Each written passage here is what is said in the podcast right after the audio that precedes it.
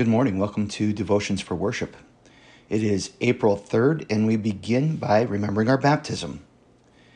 1 Peter 3, verse 21 says, Baptism now saves you, not as removal of dirt from the body, but as an appeal to God for a good conscience through the resurrection of Jesus Christ. And so we make the sign of the cross in the name of the Father, the Son, and the Holy Spirit. Amen. Our prayer this morning is, O God, our help in ages past. O God, our help in ages past, our hope for years to come, our shelter from the stormy blast, and our eternal home. Under the shadow of thy throne, thy saints have dwelt secure. Sufficient is thine arm alone, and our defense is sure. O God, our help in ages past, our hope for years to come, be thou our guard while troubles last, and our eternal home. Amen. On Fridays, we confess our faith using the Ten Commandments. And so we begin You shall have no other gods. You shall not misuse the name of the Lord your God. Remember the Sabbath day by keeping it holy. Honor your father and your mother. You shall not murder. You shall not commit adultery. You shall not steal. You shall not give false testimony against your neighbor. You shall not covet your neighbor's house. You shall not covet your neighbor's wife, or his manservant or maidservant, his ox or donkey, or anything that belongs to your neighbor. Our Bible reading today is Mark chapter 16. We read of Jesus' resurrection. When the Sabbath was past, Mary Magdalene and Mary, the mother of James and Salome, bought spices so that they might go and anoint Jesus. And very early on the first day of the week, when the sun had risen, they went to the tomb. And they were saying to one another, Who will roll away the stone for us from the entrance of the tomb? And looking up, they saw that the stone had been rolled back. It was very large. And entering the tomb, they saw a young man sitting on the right side, dressed in a white robe, and they were alarmed. And he said to them, Do not be alarmed. You seek Jesus of Nazareth, who was crucified. He has risen. He is not here. See the place where they laid him.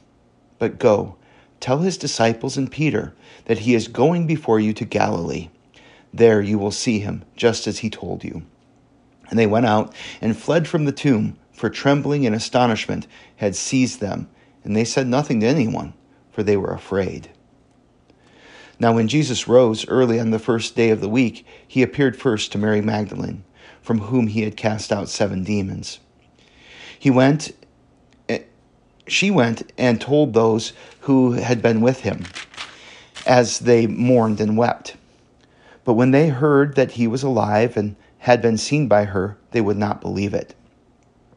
After these things, he appeared in another form to two of them, as they were t- walking into the country and they went back and told the rest, but they did not believe them. Afterward, he appeared to the eleven themselves as they were reclining at table, and he rebuked them for their unbelief and hardness of heart, because they had not believed those who saw him after he had risen. And he said to them, Go into all the world and proclaim the gospel to the whole creation.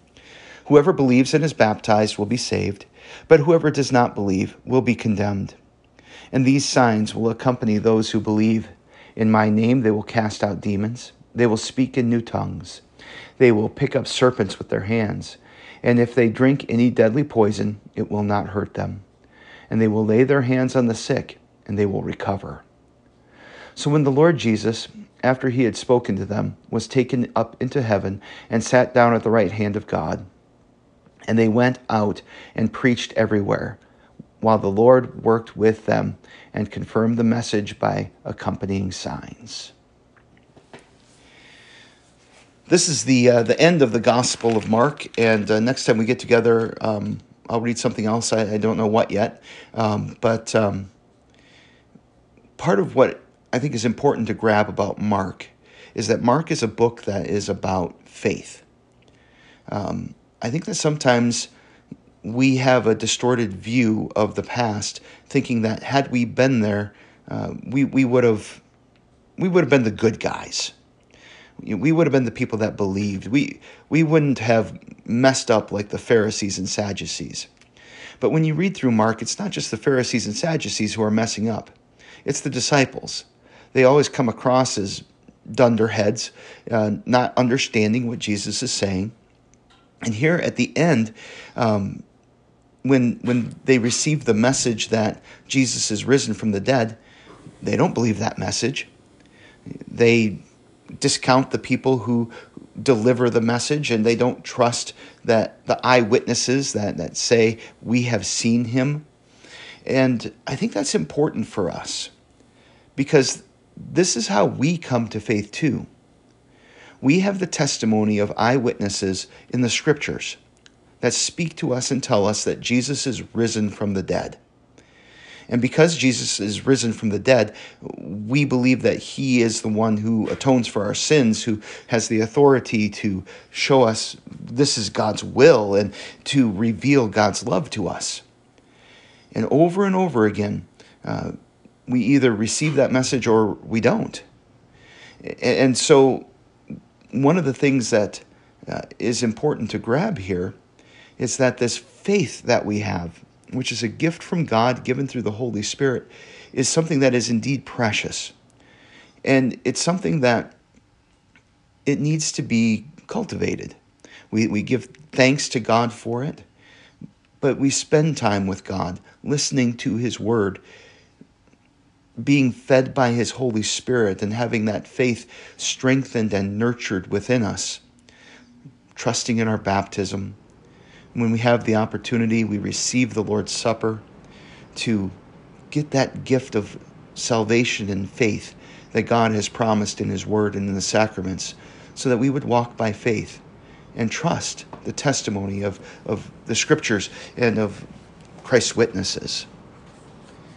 This morning, as we pray, we pray for those who are sick, and um, there's a prayer that I would like to use this morning.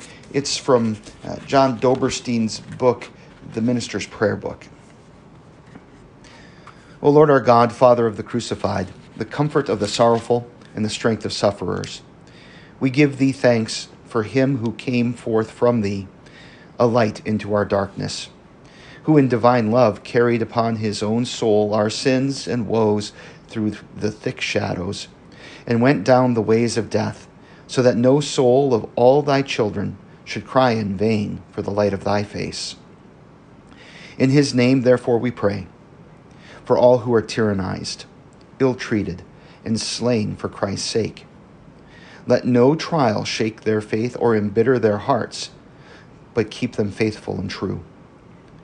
For all who are wronged, oppressed, defrauded, or betrayed, defend them from despair and anger. For all who are downcast by fruitless toils or shattered hopes, who, hurt and bruised in spirit, serve without thanks and toil without recompense. Preserve them by thy good spirit from utter grief of heart. For all who are friendless or homeless, the refugees, the wanderers, and the prisoners, comfort them, O Lord, and have pity on every waif and child of misery. For all who are left behind and forgotten, all who are alone and afraid, the defeated, the timid, the broken-hearted. Befriend, comfort, and abide with them.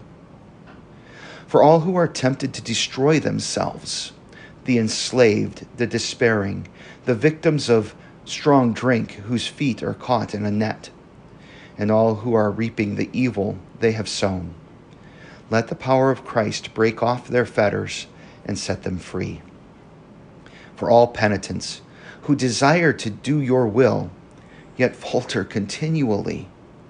All who with doubtful feet stumble in search of love. Those who, struggling after purity, are vexed with evil imaginations.